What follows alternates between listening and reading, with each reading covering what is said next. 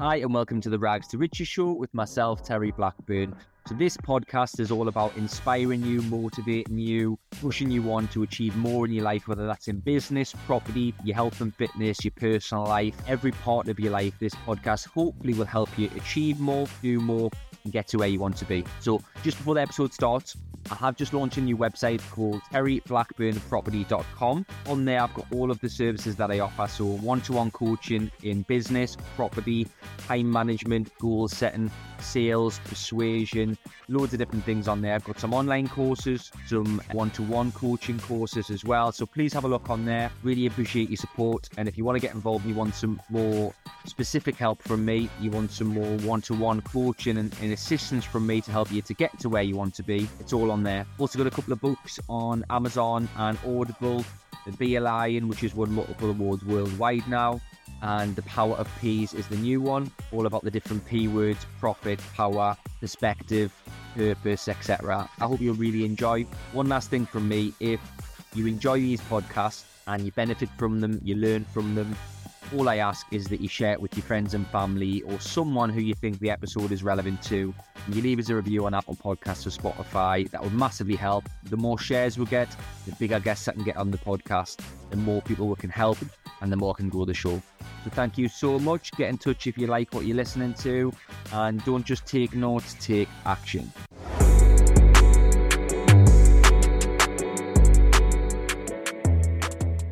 Hi and welcome to the Rags to Riches show with myself, Terry Blackburn. Now today's guest is a guy called Mark Shaw. He's a very experienced property investor and developer. Um, to give you an idea, he bought his first property at quite a young age. I think thirty-ish years in the business. He's got letting agents, estate agents. He's done everything from buy-to-lets, H M Os, conversions, developments, self-build, new builds. Loads and loads of lease options. He uses a lot of creative strategies, which we're going to explore today, which I feel a lot of people will take something from. I'm personally quite interested in how he does this. To give you an idea, we're recording this end of September twenty twenty-one, thirty-seven purchases year to date. So he's very active in the market, um, for sure. Uh, really looking forward to having a chat with this guy. I think it's his first ever podcast, so buzzing about that. I got him. so uh, welcome to the show, uh, Mark Shaw. Yeah, thanks, Terry. Thanks for getting in contact with me and um, pulling me out of my comfort zone. Appreciate no. that, really, I do. No problem. no problem. I don't know if you're sincere about that or not. um, but no, thank you, Mark. I really appreciate you. Someone who I followed on Facebook. I know you haven't been on Facebook too long. Uh, but I followed you on there, seeing how active you are. I've asked around. I know a couple of people who spoke really highly of you, which is why I wanted you on the show. We've since spoken. You know, you've really impressed me with um, the things that we've spoke about. So I'm I'm I'm really happy that you came on, Mark. So thank you. Yeah, no pleasure uh, for doing that. Um, so yeah, as always, what we like to do on the show is talk about your career so far, the start, how you first got into property. The middle, that exciting part, the growth part, you know, the big things that you've achieved in your career. And then the current is just what your attention is on right now, what you're looking at going forward. Um, we've got some other questions to go through as well. Um, so yeah, if you can just start, Mark, by telling us a little bit about how you got into property to start off with, please. Yeah, sure. Um, property specifically, um, I first got involved in it uh, in the third year at university. I had the opportunity, a family member was going through some financial difficulties, and um, I mean, this was a good few years ago, um, and it was a case of me sort of realising that we were renting rooms um, in the as student accommodation, um, and I could see how much money was in it. So I, I kind of used to broker deals with the landlord that if I paid money up front, would get the discounts on the rooms for everybody. Um, and then I just took the opportunity to speak with my dad, because I was um nineteen, I think, at the time, or twenty, um, and we went to see the bank manager, and they basically let them take over the mortgage, which I suppose was a kind of lease option at the time. I didn't realize it, um, so I just used my student loans and my student overdrafts and savings to sort of get our first property, um, and my first tenant was one of my housemates when we all went to law school. He went to law school in Nottingham, and he became my first tenant, uh, and that's right. how, how my interest uh, started to build in property. Yeah. And what age was that, sorry, when you bought your first one? I would, I would have been sort of twenty, twenty-one. It was my final year at university. Yeah.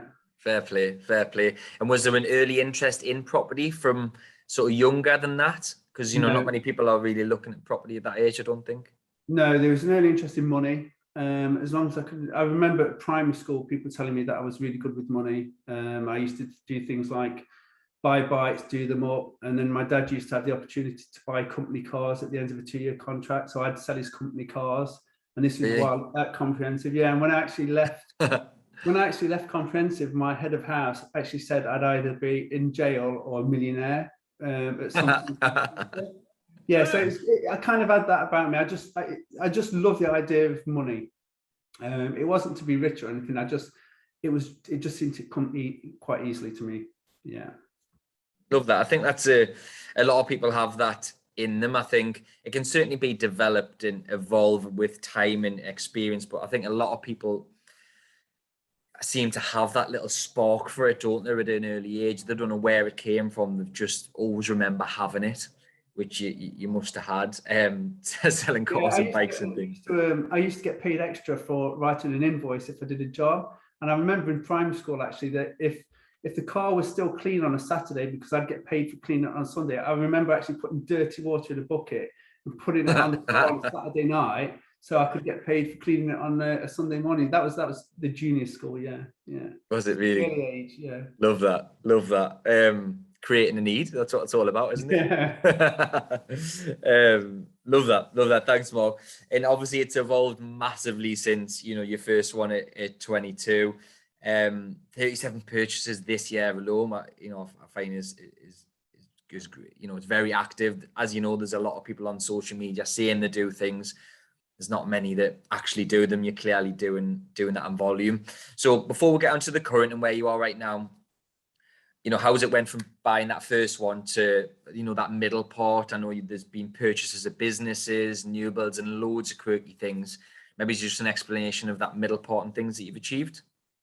Yeah, um, it was all, I kind of was was going the, the, the normal route. So, you know, I did law at university, then I went to law school with a view to being a solicitor. Um, and then what happened was, when I was actually training as a solicitor, I had a free newsletter. Um, it was one of these auction houses. And I remember this very, very clearly. It had a line in it. I can't remember what the line was, but it said, if you've not heard this before, this line came out of Rich Dad Poor Dad. And I know so many people have read this book. So I bought the book straight away. Um, it was probably one of the only books I'd actually read out of choice, because law school, you don't really read out of choice. Um, and I read the book, and that obviously went on about property and about starting your own business. Um, and then and I finished the book, and I was actually on a Friday night standing in a chip shop waiting for my um, chips to, to be cooked. And there was one of those free papers on the counter, and I read it, and there was a, a, an advert which said, start your own lettings business for four hundred pounds. So by the end of the week, I'd sent off this pack and set up a company, and you got a free website with it. So that's when I set the company up. I carried on working in local house, house oh, that's what I stopped, stopped actually. So I came out of being a solicitor to get a job as um, a six month job share maternity cover housing officer. In the local, in the that's local one of the family. Longest job titles ever. That yeah, I was the only guy. Um, but it was with a view to thinking, how can I actually find out about property? So I was scanning the papers. Never liked law; it was too restrictive. Um, and then I got a job in there, and um, I remember seeing people coming in and out of the office. They were working, and they were called patch managers. And their job was, you had a patch, and you were in control of repairs, contractors, tenancy matters. And I just loved the idea of that. Um, so I kind of went into that role. I'd already started setting up my lettings business on the side, and then when it really got to the point where I couldn't do both, I left the local authority. But it, it was getting silly. It was like um, I'd get a text saying, I remember sitting in a meeting with my manager once. I was actually getting a bit of a reprimand, and I had a text come through saying that my viewing for my lettings agency had just turned up, which was across the road from the office. So I had to say, can I just go to the toilet? Went downstairs, did the viewing, then came back to carry on no. getting a reprimand. So at that point, I thought, I've got to, I've got to sort of give in where, and it just kind of flew from there, really. So we set the lettings agency up as a, a home-based business. I think we got to about one hundred fifty properties.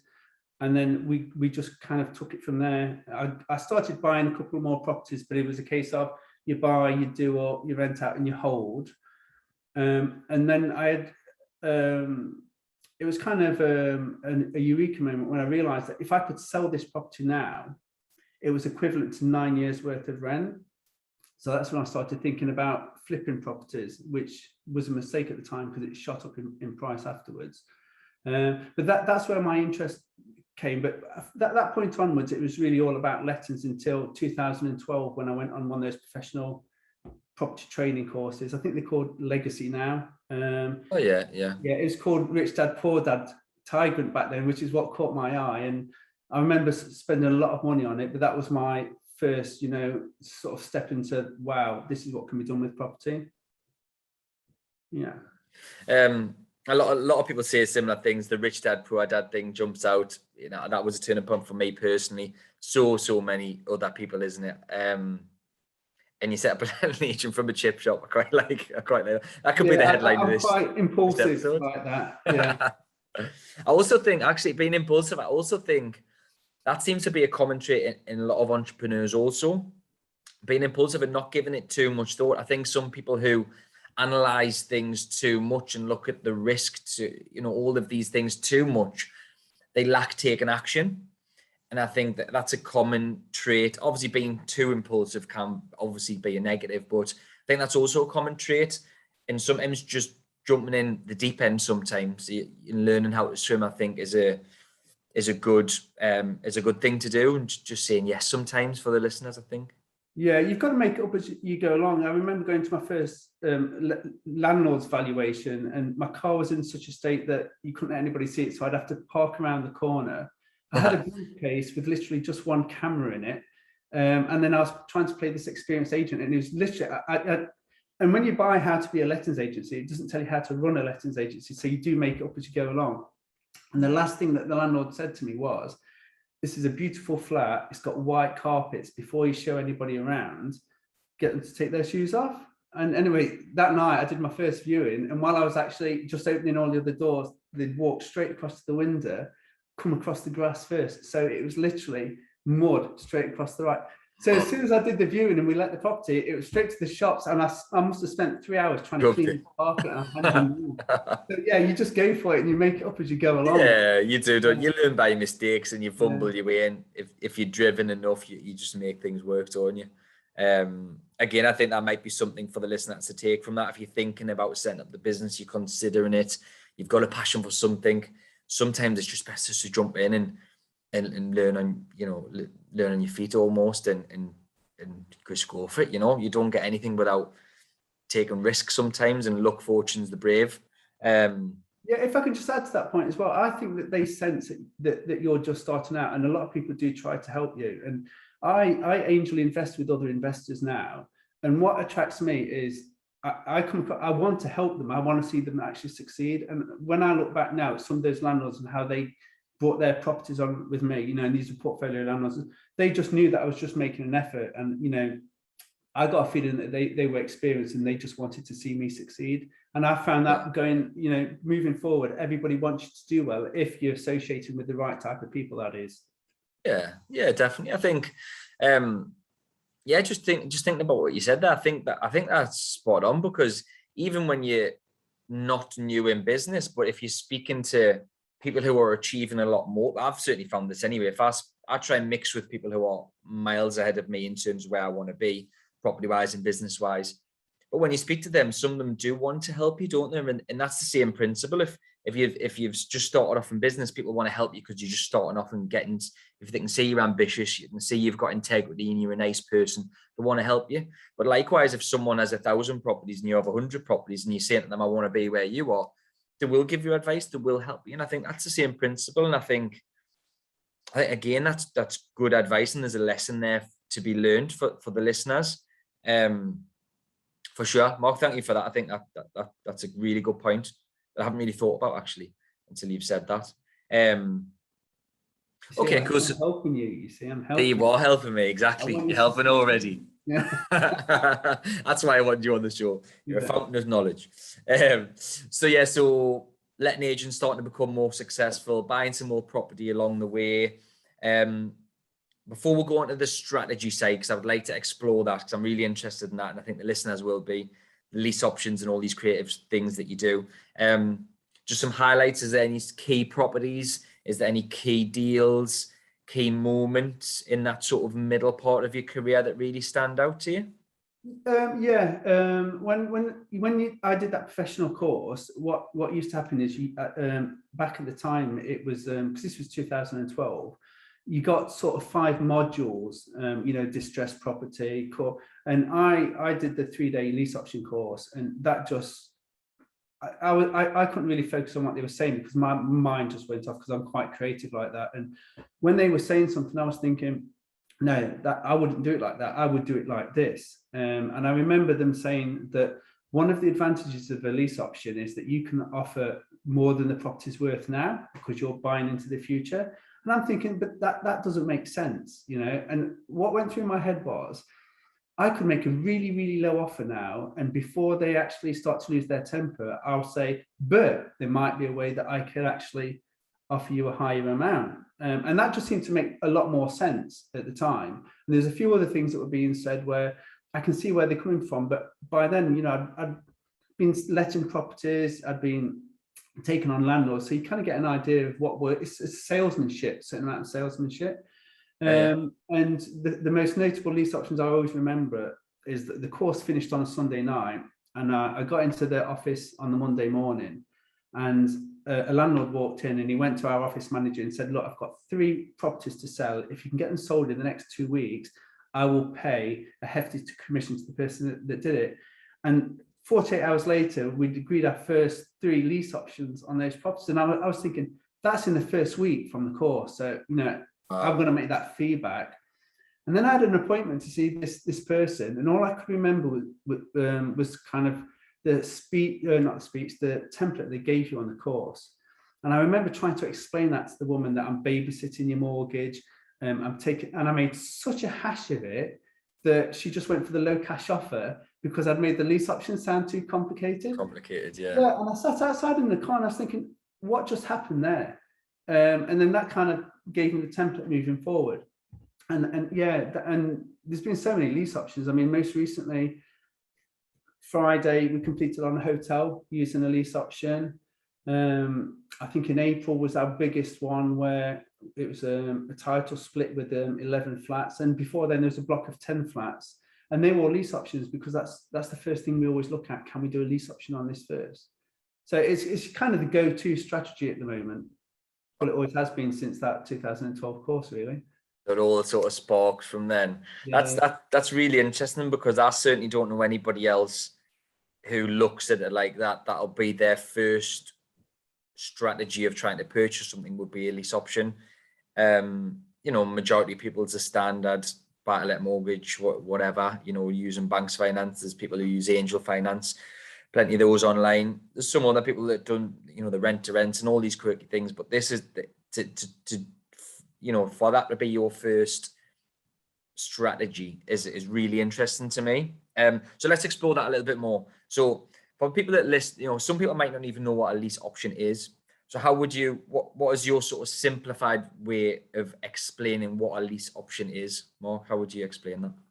Okay, I won't go through the technical definition, but basically you're just going to take over a property. You agree a purchase price now. Um, you agree um, a date by when you need to buy it. So it could be normally three or five years. And then in the from the date of exchange, you're responsible for the property, everything. And, and in return, you get the, the rent. So the main benefit for an investor is that um, you don't need to take a mortgage out because you're taking over the mortgage payments for somebody else. And because you're not exchanging with a delayed completion, it's a lease option, you don't pay stamp duty. And you've not got the survey costs or all the admin costs. So it is really one of the cheapest ways to get into the property. Now, people think that um, one of the main advantages is that you don't have to put money in. And that depends on your strategy. If your strategy is, yeah, I don't want to put much, much in, you can get a lease option for a pound plus legal fees. And we've done plenty of them. But um, for somebody like me now, where my strategy is more to do with building up um, a profitable portfolio and cash flow is not too much of a concern, I'll use um, lease options to get me larger discounts or more favorable terms. So perhaps I'll pay them, um, you know, twenty thousand pounds on exchange if they give me an extra thirty thousand pounds off the purchase price, because to me, the ten thousand pounds more important. If um, um, a lot of landlords at the moment are disposing of portfolios, and the main incentive for them is to stagger them over financial years. So when we did the title split, we got him an extra ninety-eight thousand pounds worth of tax allowances he could use, whereas he couldn't have done that if he'd sold it. We could have took it up to one hundred seventy thousand, but for, for his own reasons, he didn't want to go that long. So from my point of view, I'm quite happy to complete on a property for cash or with a mortgage each year, because I've got a massive discount by doing a lease option. So it just really allows you to control the property for whatever reason that you want to. But if you're using lease options properly, you're offering a vendor something that they can't get anywhere else. They can't get it through an estate agent, or they can get it the cash, and they don't always want the cash. Um, when I'm dealing with divorced couples, one of the, the issues is that they can't afford to move out the property, because um, normally it's the lady, she's, you know, stay at home mom, so she can't get a guarantor and she can't get the rent. So we'll pay, it's called option consideration. We'll give her a deposit on exchange, which will pay for six months rent up front. So we've identified what's stopping her from moving, but now we've just kind of covered that. So it, it's the creativity and the flexibility that it allows you to have when investing in properties. Bit of a long-winded answer there. No, no, that's good. I mean, I've, I've do you have to exchange no, upfront or, no. or not? Um, I didn't. I didn't think you exchanged upfront. I thought it was just an option to purchase in the future. It is an option to purchase, um, and a top tip that I would give to anybody is never to speak about lease options, because if you get on Google, there's, you know, a lot of information that will put people off. So we always explain them as an exchange with a delayed completion, because agents understand that, vendors can understand that, and once we've agreed the deal, we'll say that we're actually doing an option. It's not an exchange with a delayed completion, but it's just terminology. But yeah, if you exchange with a de- delayed completion, you do have to buy it. If it's a lease option, you don't have to buy it. That's the big difference. So we ah, do so, so, options on everything, yeah. Ah, I see. Okay, so so you're exchanging out everything pretty much, and then with a delayed completion. Okay. Yeah, but my, my own strategy would be, if I've got on a five-year lease option, is that um, you know, I'll probably rent it out for four years, and then we'll put it on with an estate agent and sell it before I actually have to complete on it. So I've never owned oh. it. I see. That's interesting. Again, this is this is again, it's very creative strategies. It's so you're giving them the price that they want in the future. You're controlling the property. You're then giving them, in some cases, giving them rent during that period, um, or a lump up front, or both, or whatever it may be. And then you don't even because te- I was then my next question was going to be, so when that option is is coming to an end, what are banks like in terms of financing it? Um, are they going to be okay with that? I imagine some will be, but I didn't know if no, a lot would shy away. If you think about it, um, you know, as a general rule, the property's actually gone up in value over five years, for instance, but the, the, the amount that they're lending you is based on the purchase price at the beginning of the five years. So you've never got any real issue. Um, so, you know, you would just buy it at the lower prices. No, what I prefer to do if it's gone up a lot in value is Um, I'll raise private funds or use my own money, complete on cash, and then literally the day after put an application in for refinance at the current market value. So it depends what your strategy is and on what you want to do with that property. Because in five years, you might have grown out of that particular type of property. Love that. And would you say that this has enabled you to scale a lot quicker? Yeah, um, yeah, I mean, say we're on number, I think it's thirty-seven now this year. Um, and the thing about lease options is you can be completing on them within four weeks. There's no mortgage process, so it's the speed. That hotel that we completed on on um, Friday, last Friday, we've now done a rent to S A on it with the company that's taking offers on Monday. So we'll have only had control of that property literally for seven days, and then they're going to look after it. So doing something like that where we've only had to put a small amount, we'll have all our money out in six weeks. We won't have any kind of dealings with that property for the next three years. So I've not even got to think about it, never mind, you know, it taking my time up. And when you're doing those kind of deals, that's where you can be doing so many, because the, the yeah. Definitely, I think there's definitely a lesson in there. Um, first of all, educate yourself, speak to someone like Mark, speak to an expert in, in lease options, but you know, if you want, there's a lot of ambitious people out there, I'm sure, that want X amount of properties as quick as possible. This might be a strategy that enables you to scale quickly to get to where you want to be financially, from a cash flow point, from a portfolio size or value point. Might just get you there a little bit quicker. Um, but I love that. On that point, yeah, um, of course. When I've worked with people, people automatically think that they need to just buy lots of houses. And one of the first things we do is we say, you know, how much do you need? What we call it an enough figure. So if there's a lady that doesn't want to come back after she's had a baby, what what's that salary that you've got to replace? Um, and when we're sort of talking about a figure, people kind of work out, I'll need six or seven houses to do that. But that hotel, for instance, is one deal, and that's more than covered that figure. So when you're looking at investment, yeah, you've got your plan, but it's all about money at the end of the day and doing a deal on whatever you can in any way that you can, rather than thinking I've just got to have a set amount of houses. Yeah, I, I think, again, I think that's a really valid point. I think, I mean, I'm sure you've had this. How many times do you get asked by someone who's not that experienced in property? So how many properties you got? That's normally the first question to ask, isn't it? And all the time you just, oh, handful. Well, I say, I say a handful. You know, stop telling people, because, you know, that's all they want to know. When in reality, you could have thirty houses producing less than five really, really good ones, you know, yeah, or high cash flow ones. It's not about the number, but everyone focuses on that. A lot of people, again, I speak to, they'll say ten houses is my goal. They yeah. say, well, why ten? What I'm finding now is that people, uh, you need to be placing more value on your time. Um, and the more properties you've got, even if you're using a managing agent, it's it's all taking up time. So, you know, something that I've, I've started doing this year, um, and I set it as a goal, is to do more co- uh, collaborations and joint ventures in areas that I'm not interested in. So it was namely um, H M Os and new builds. And the sole reason was, if I had to put my own time in learning that strategy, I, I wouldn't do it. I, my time's too precious now.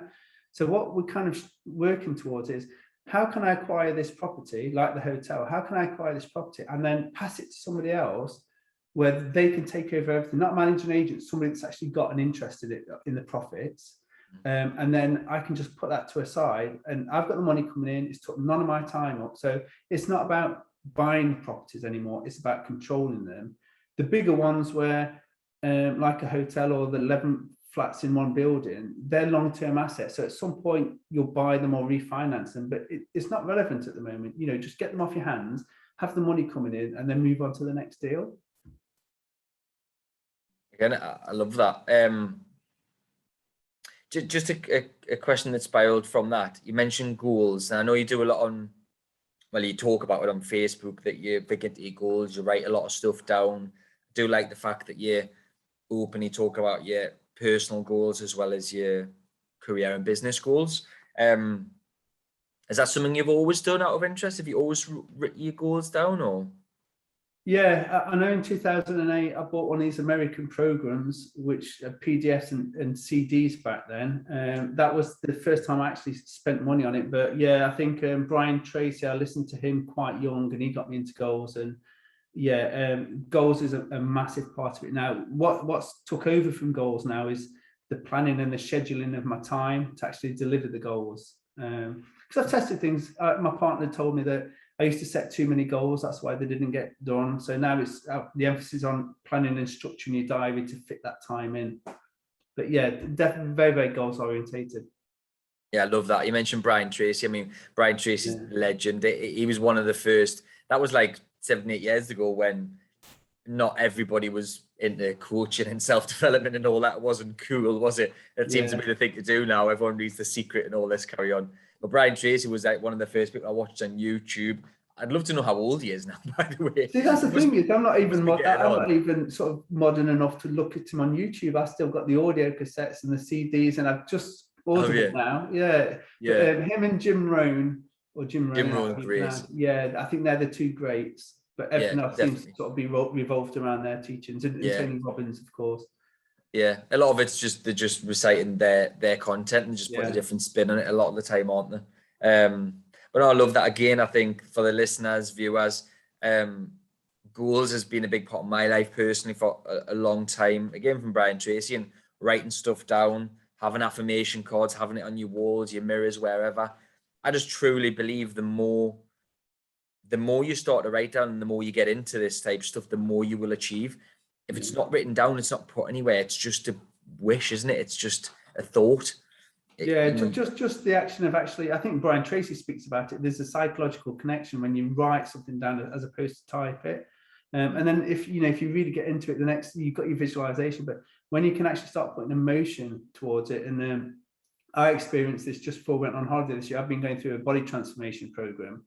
Um, and I went into the changing rooms and tried a load of holiday clothes on, and I swear this is the truth, it's the first time stuff have fit as long as I can actually remember, because yeah, and suddenly that body transformation now was connected to that feeling of how I can try stuff on and it looks good, it's not tight or I'm not putting things back, and then that just gives you the next spur onto like oh the, definitely yeah yeah it's, love it's, that it's a game changer, that is, once once you've attached that emotion. Yeah, yeah, that, that again, that's a really good point. You know, if you say, oh, I want to make two hundred grand a year, you know, that that you're one step ahead of most people because you've got a goal if you've written that down, but you attach the emotion. So what would I do with that two hundred thousand pounds? Where would I go on holiday? What would I do with my children and my partner? You know, what would you actually do with it? Then when the emotion gets behind the goal, I believe you're more likely to, to you know, on those cold Tuesday mornings when you can't be bothered to get out of bed and stuff, you yeah, know, yeah. The, the goal will get you out of bed, won't it? Um, yeah. So again, I think that's great advice. Again, again, we're bouncing around a bit, but I'm just running with the conversation. No, just on, I'm, I'm on, really enjoying on, it. See, it's my third, first podcast. I'm loving it. Yeah. Yeah, yeah. No, me too. I, I, I, honestly, yeah. I find you really, really interesting. I, the the creative approach on property fascinates me. It's, it's definitely something I'd I'd like to sort of learn about more. And, the stories uh, I could tell you, Terry. The stories I could tell you. Well, I might do a part two then. Um, just purely Mark's stories. Um, mm-hmm. But just, just on goals, what, what are your current goals? If you'd like to, well, any that you'd like to share? Or, um, yeah, I don't mind. Um, I, I have ten, go- t- ten goals every year, ten big goals. Um, so um, they always kind of fall within my value. So you've always got health there. Um, I've got a body transformation goal where I want to get down to single digit um, body weight, yeah, which means I've got to get down to twelve stone. But I only need to do it for one day and then I can eat again. Yeah, that's, that's how my mind works. So there's the health, but it's more sort of sustainable health now. Um, yeah. Then the second goal is we've done this self-build. So it's it's finishing it all off, you know, the building work and making it feel more like a hot home. And then the third goal um, is related to that. We've got quite a lot of land around us. We've got like um, a lake and uh, I think about eight, eight acres. And we'll, it's things like now become self-sustainable. So I don't know anything about it, but we've started a bee farm off. We're planting an orchard, um, we're getting goats, you know, we don't know anything about it. You learn, you learn as you do it. We had sheep the other day, you know, um, we're yeah, planting yeah. a wheat field. So that's a big goal now, getting all the, the grounds finished because it's like a home value. Um, strangely enough, I've got no business goals anymore. Um, business wow. has always been one of my values, but that's really kind of just dropped off the list now. Um, property investment, I haven't got any goals, I just do it. So I just do it because I just enjoy it. Um, and then we started it as kind of like a mastermind off with people. And my goals are more sort of like aimed at theirs now. I need to get them doing their deals so I can feel that I've ticked my goal off. Yeah. Uh, yeah. And other than that, it's sort of family and friends where, but what has actually changed over the years is no financial figures attached to them anymore. There's no sort of, it's got to be done by that date because they're, they're like, progressing goals and, and part of like my vision, which they're all based on, it's it's like a direction that we're moving. So we're just we're just moving in the right direction and we're not in a rush because you know you've got to wait for your tree to grow. You know, we can plant we, we can plant it all, but I've got to actually, you know, in one season I've got to plant that tree first rather than try and rush it. So I'm kind of working with nature at, at the minute. Yeah. it's, it's, it, this is so unlike me. You know, it, yeah. a couple of years ago this wouldn't have happened. I think lockdown has given me time to sort of step back and really think about life. But strangely enough, when we went into lockdown and kind of closed the businesses down and worked from home, that's when my portfolio business just rocketed because for the first time, my mind was free to actually hear things, especially in the property deals that I hadn't wouldn't have picked up on before. Um, and I will say of those thirty-nine property deals, thirty-seven property deals, we've got more going through actually. Of those thirty-seven deals, not a single one that I've looked for, they've all been bought to me by other people. Uh, and that's part of this this sort of lifestyle I'm after. I don't want to work market. I don't do marketing. Um, I don't go looking for things, but people have that. They know I can do it now. So this morning, someone's just bought me a brilliant deal that we kind of mentioned, and he's bought it to me because he, he will know that I'll complete on it in four weeks if I say that I'm going to do it. So as an agent, it's just made his life a lot easier, you know. And so all those deals have been bought to me by other people. Love that. There's a few things I'd like to talk about there. I think it's the, bees, one, the, the bees and the goats. no, no, no, I'm not too fussed about them. I might change, like yourself. I might, I might like goats when I get a bit older. To be fair, me, me parent, me mum lives on um, a little bit of a farm up in Northumberland. Um, but yeah, it's, it's currently at my age of thirty-two, and the way I think it's not for me. Um, yeah. But you never know. It probably wasn't for you at thirty-two. But um, just going back on the COVID thing, I think, I think probably people can relate to that. Certainly that time that everyone had in lockdown, you know, a lot of people did change. A lot of people changed the way they think and um, the way they act, what they want from life.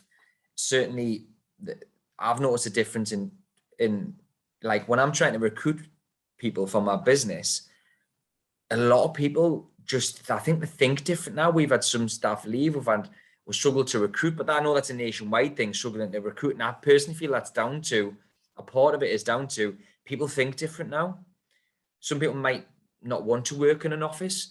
They might have reevaluated what they want in their life. They might be following a passion. Um, I think there's a bit of a sense of entitlement because of furlough as well, but that's a different story. People mm-hmm. think that they're worth more than they are and all these things. But I think it's a really good point that you, you you brought up around COVID. It made you think differently about what you wanted. And, and I'm sure people can relate to that too. And yeah, I mean, I've I've always wanted to be, from reading Rich Dad Poor Dad, I always knew cash flow quadrant, I think it was. I always wanted to end up in that um, investor quadrant. And it's yeah. interesting, the conversation, because I've got three daughters and um, I do the school runs. And the examples that are actually coming out now, it will be, you know, and I know there's a lot of people having problems with shortages and stuff. But this morning, we drove past everybody queuing up for petrol. And and, and I said to him, I said, you know why I'm not queuing up? This is going to school. She goes, why? I said, because I'm not, I don't need to go anywhere. I go to the gym, I go to school, and I take you to horse riding. When I'm out of petrol, first thing that's going to happen is you're not going to go to school. Then you're not going to go horse riding. Very last thing is I'm not going to go to the gym. I said, but because I'm an investor, I can work from home. And you're coming out with things like that. You know, it's why um, whenever you hear some bad news on, on the news now, you say, it doesn't really impact us too much. You know why? And she'll say, because you're an investor. And that's starting to hit home with the children now.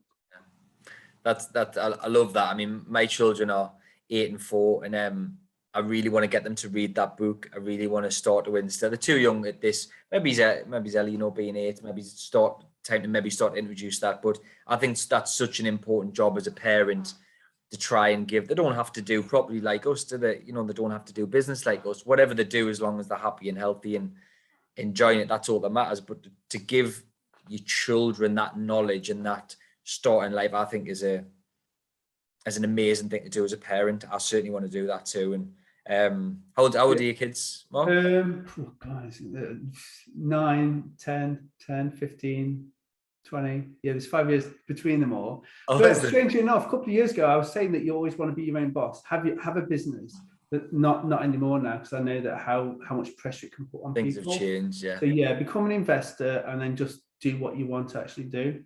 What you so love, yeah. My nine-year-old actually, or ten-year-old, she's she's just, just hit twelve thousand followers on TikTok. I didn't even know she did TikTok. And I'm thinking, how can we get a referral link on that TikTok account? Yeah, you know? Yeah, definitely. That's I haven't even branched out into the TikTok stuff yet. I think that's no. I think I'm a little bit old for that. But yeah, yeah, you never know. You never know, do you? Um, nobody thought Snapchat was going to be big at the start, and then it, it just took off. So it's probably going to be the same, isn't it? Um, Thanks for that, Mark. Anyway, I know we digressed a little bit, a little bit there. Um, just going back to one other thing that you said on that, that last part. Um, you said that all thirty-seven of those deals were brought to you. Um, you didn't go looking for them. Is that brought to you as in direct from vendors, as people selling, or is that agents coming to you because they know that you're credible and you'll you'll buy? No, non-direct to vendor. I don't do any kind of marketing at all. Um, you know, like that. Bear in mind, I, I've been in this business a long time, and if you see somebody right, or you deliver on a promise, um, and you keep in contact with them, especially valuers, um, the and, and they have, it's a lot easier. And you know, we I've, I've done an estate agency. I know how it works. If somebody makes your life really, really easy, I want to work with them again. And, and a top tip actually is um, when we were a lettings agency and an investor used to come through the door, one of the first questions we w- used to say would, will you be managing this property yourself? Uh, and some would say yes, or some would say, no, I've got another agent. So why would we want to do business with them? People miss it, you know, so you always have to be thinking of the other person. So all the estate agents that I deal with, basically, all the letting agents basically know that, first of all, um, I'll make their life easier because they bring me the property. I'm not, I'm going to make them look good. I'm not going to go back on my word. And most importantly, I never renegotiate once the price has been agreed. If we're doing lease options, they know that I can sort of exchange really, really quickly. Um, but most importantly, they're not having to go out and do viewings. They're not having to deal with all the progression, and they get paid much quicker because they get paid on exchange. And then I always, you know, give them a bit of a gift as well. And, and over time, that's just built up. So some agents now, if you've got a particular property, if you're trying to, if you put um, a new build plot on the market, you're going to get loads of interest from, from people that think they can develop it. But it's going to be months down the line and something's going to happen and it's not going to. So why, as an agent, put yourself through all that when you can just bring it to somebody straight away? So they will actually sell me to their clients rather than me even speaking to them. I never, I never negotiate direct with vendors. I always negotiate through other people. And then the next category are sourcing agents that really only know how to focus on below market value. They don't understand lease options. So they'll bring me a deal, which isn't a deal, but by the time I've looked into it, um, I can make it a deal. So then I'll get another, you know, I get more properties coming from them, and then builders, any kind of referrals. But it's just been built over time, really. Yeah. Mm. But always yep. think, how can you actually make their job easier? Um, one was quite interesting because I, I did a lease option on ten flats that all had environmental service notices on them. Um, and the first thing I did was go to the environmental service office and said, what do you need me to do now to get all this work off your desk? So I was like a, a breath of fresh air. Any landlord that's in prob- trouble now that can't afford to do repairs, they'll contact me about and say, you might be able to help this person. So it, I, it's, I'm just making their job a lot easier. So why wouldn't they want to work with me? Because they, yeah. they don't even have to get involved in the case, because they're thinking, you know, I can rely on Mark, Mark will sort this out so I can close the case, or at least put it on the one side of my desk. And I'll always be thinking about the other person, whether it's the vendor or the, the other agent that you're dealing with. It's, it's just such a fresh, a, a refreshing approach. I think it's just so different, certainly from what the, the people that I know and have spoke to anyway. I think it's fascinating. Um, you ever got one that went really wrong out of interest? So you've exchanged on something that, that you regret doing or that didn't go to plan? No, it was no um I, I there was one where um I didn't actually I should have completed it by a certain date, and I missed the deadline, so really she could have took a property back. But because as part of the option consideration, I gave her children an Xbox because they were moving house. She said, you know, don't worry about it. They could have even had the house back and, and got, you know, made a lot of money on it, but she said no, we'll, we'll just let it go on. So that could have gone wrong. And then the next question I get is, have I ever lost money on a property? And I haven't, because I've never been forced to sell, because I have this long-term perspective, which I think is important for everybody. True. When people are investing nowadays, especially sort of like the younger generation, if you like, or people that have been on the courses, they're look, looking at it short-term. So the margin's too thin, they've got to flip it or refurbish it, but the figures are too, too kind of close together. You haven't got the margins. But if you're thinking, I'm going to have this property for five or six years with the extra cash flow, or the pressure's off. So as long as you don't have to sell, you'll never lose money. Good point. Good yeah. point. Um, yeah, love that. Love that. Um, got more questions. So, um, uh, which ones? So, um, yeah, I think we'll go for around the lease option. So, what what advice would you give to someone wanting to do lease options? Is there any sort of top tip? I think you mentioned the top tip earlier, but sort of maybe your three top tips or a few tips for lease options? Yeah, don't don't think that you're going to find lease options by advertising for, for people that are in financial trouble. Um, I, the vast majority of lease options I've done, they're not in financial trouble. They they don't even really need to sell. It's just I've offered them something that they've not thought about. Um, so, you know, there was a lady, for instance, that the reason that she was selling because she needed money to refurbish her own house, put a new kitchen in. So we agreed a lease option, and I gave her five thousand pound option consideration because that's all she needed for the kitchen. Whereas nobody would have put that to her. So that was a lease option that was done, you see. So the first point is, don't think that it's going to be people in financial difficulties that are going to do lease options with you. The that the block of eleven flats, they were cash flowing over five thousand pounds a month, and they still did a lease option with me. So it's not about the money. The second point is, always look at it from the vendor's perspective. You know, don't think what's in it for you. Think, how can I deliver a result for the landlord or, or the vendor? And you're not going to know what result that is until you've actually got a certain amount of information from them. Um, and the third point I would say is that the landlord doesn't always, the landlord or the vendor doesn't always realise what's best for them, because they've never been given alternatives.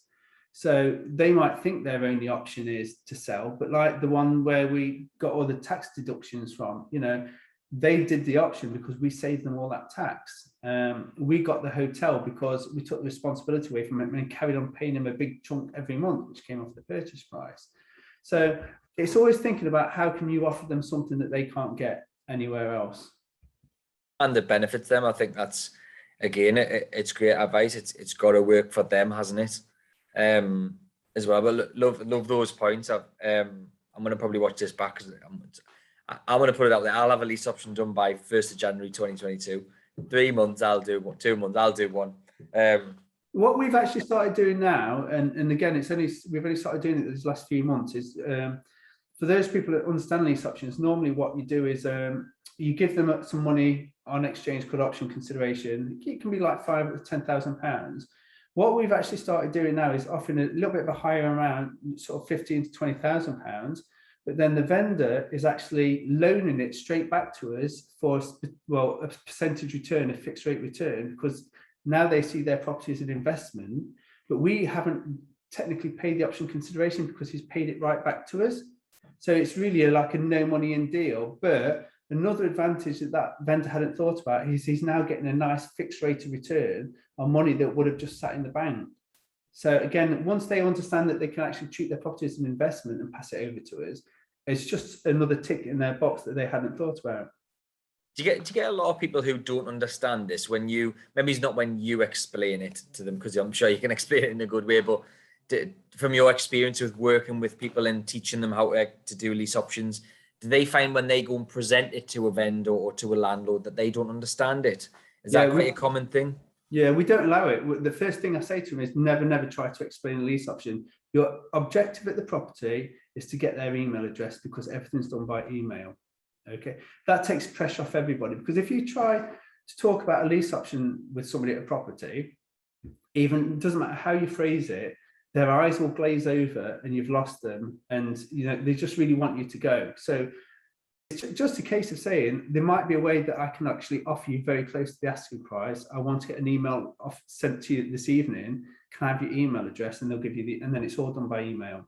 And what I show people is that there's a, a specific email template that we use in, in uh, templates in specific order aimed at getting the information. And then when we put the offer forward, there's four offers there, um, cash purchase, um, and two lease options, and then the vendor comes back, and if they're interested in any, any of them, what they'll say is, can you tell me a little bit more about that, or I'm interested in that one but the figures don't make sense.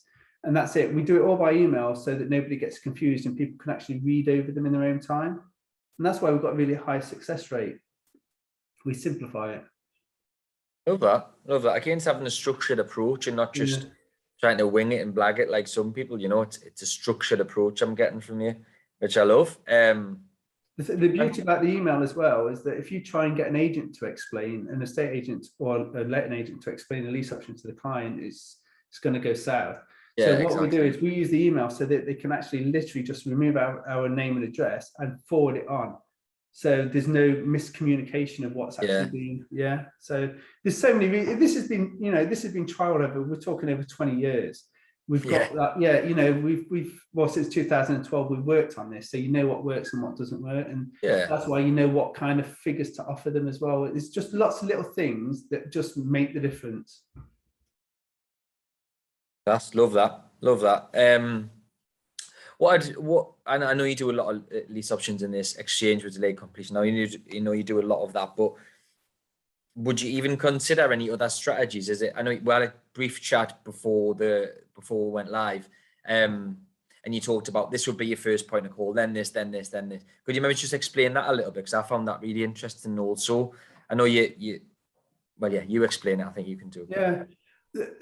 Again, because more from when I used to work in the business, you know, investors would say, what area would you invest in? Um, and, you know, most people know that one street could be two hundred yards from another street, and you would invest in one and you wouldn't invest in the other. So what I always say, it's all about the property and the deal that you can get on the property. You just, and courses will tell you this, you know, it's a toolbox. You just need a tool to put to that situation. I hate things like that, but it, it does make sense. So um, you work out what your, your plan is, and then you've got so many tools that you can use. And you, you're going to try them all, because you're going to get something from the vendor or the agent where you know that they're going to go for that. So if I'm looking at any kind of property, first thing I'm going to look at is, can I do a lease option on it? If I can't do a lease option on it, can I do an assisted sale? If I can't do an assisted sale, can I do a joint venture with the vendor? If I can't do a joint venture with the vendor, can I do one with somebody else? So if it's a, a flip, for instance, I might do a joint venture with a contractor so that I don't have to get involved in it. Um, do I need to use my own money, or can I raise private finance? Um, what am I going to do with this? Am I going to ca- do it, you know, buy it cash, refinance it at a later date, or even do a reverse option, which is quite interesting. This is where I've got a mortgage on the property, but I do a lease option with another investor so that they pay me an option consideration as a big chunk. So I get my money back out, and then they have my property as a lease option. And you just go through those and find out, you know, which ones actually work. But that's the kind of structured approach that we get. But there's certain kind of giveaways. When it's a title split, you know how to approach those. Um, when we're doing big new developments at the moment, we often do joint ventures where the landowner puts the, the, the value of their land in as their, their share of the joint venture. And then I have a developer, and then I have me that raises finance. So we've not had to buy the land. We've just bought them into the deal. So, yeah, I mean, I can't think, um, th- there must be, but I can't think of any any deal or strategy that's not been done. I don't like H M Os. So what I've done is um, I set up a business with somebody that does like H M Os. So I tend to find and negotiate the deals and finance them if necessary, but they do everything else. And we've done exactly the same with somebody else on new builds, because I don't know, understand new builds, but the guy I'm in business with, you know, he's built over one hundred twenty houses. So I find the money, find the deal, Uh, which we complete on one today, actually, so that'll be um, another one. Um, and he's already starting work on Monday. He's clearing the site, and the concrete's already booked for Thursday. So I wouldn't know how to do any of that. And I don't really have to leave my... I, I was going to take some photographs of Facebook. Then I was thinking, I don't need to. I can get him to take the photos, send them to me. so, um, yeah, I really don't like to leave the house, to be honest. Yeah. Fair play. But honestly, I, I find you just so interesting. Um... But I know you're, you're a really busy man. You Before we went live, you were really excited because you've got another potential yeah. hotel J V, lease option, whatever it is, that you want to go negotiate and secure. So um, just to wrap up, so um, question to ask everybody, Mark, is what does being rich mean to you? Because, you know, you can be rich in time and assets, monetary terms, friendships, whatever, but it means something different to everybody. So what does being rich mean to you? It's, it's definitely not money. Um, but, you know, you need money to be happy. I do believe that, but it's more to do with the fact that it's removed a lot of stress out of your life rather than that you want to go buying lots of things. Um, so I, I would say choice. For me specifically, it's time now. You know, I'm really enjoying what I'm doing, but it's not taking any of my time up if I don't want it to do. I do the school run and things like that. So for me, being rich is definitely the time element that it's, it's freed up so much. I mean, time's my currency at the moment, is something I often quote. So if something's going to take too much time, even if it would make loads of money, it's, you know, we don't do stuff like that anymore. We Well, that's why we did the joint ventures, so they, they can put all the time in, because they're at that stage where they need the money more than the time, you see. So you just work to other people's strengths, really. But yeah, time. Time is a main thing. Love that. Love that. You can get money back if you spend it, but you can't. You can never get that time back, can you? That's exactly it. Yeah. Never, ever get it back. Love that. Um, absolutely loved it, Mark. Thank you so much for doing it. Um, if people want to reach out to you, or if they want to follow what you're doing, I know you're not on many social media channels, um, but if they do want to reach out to you, find out a bit, a little bit more, what would be the best way, Mark? Is it? Yeah, it would. Um, it would just be Facebook. My personal um, profile, whatever you call it, Mark Shaw. I have got, um, I'm starting it back up in October. It's um, a landlord investor face closed Facebook group. I've kind of stepped away from that for, but that, that's going to be picked up again from October. But yeah, just my personal Facebook page. I don't do all the social media. Okay, cool. Well, Mark, thank you so, so much. It's been educational. It's been thought provoking. Um, and you've got lease options on my uh, radar. So thank you for that. Um, and thank you for coming on. I really appreciate it, and have a fantastic rest of your day. Yeah, brilliant. Thanks, Terry. I, I have really enjoyed it, actually. Yeah. Good. Well, we might do a part two with all your stories. No, thanks, okay. Mark. Cheers, mate.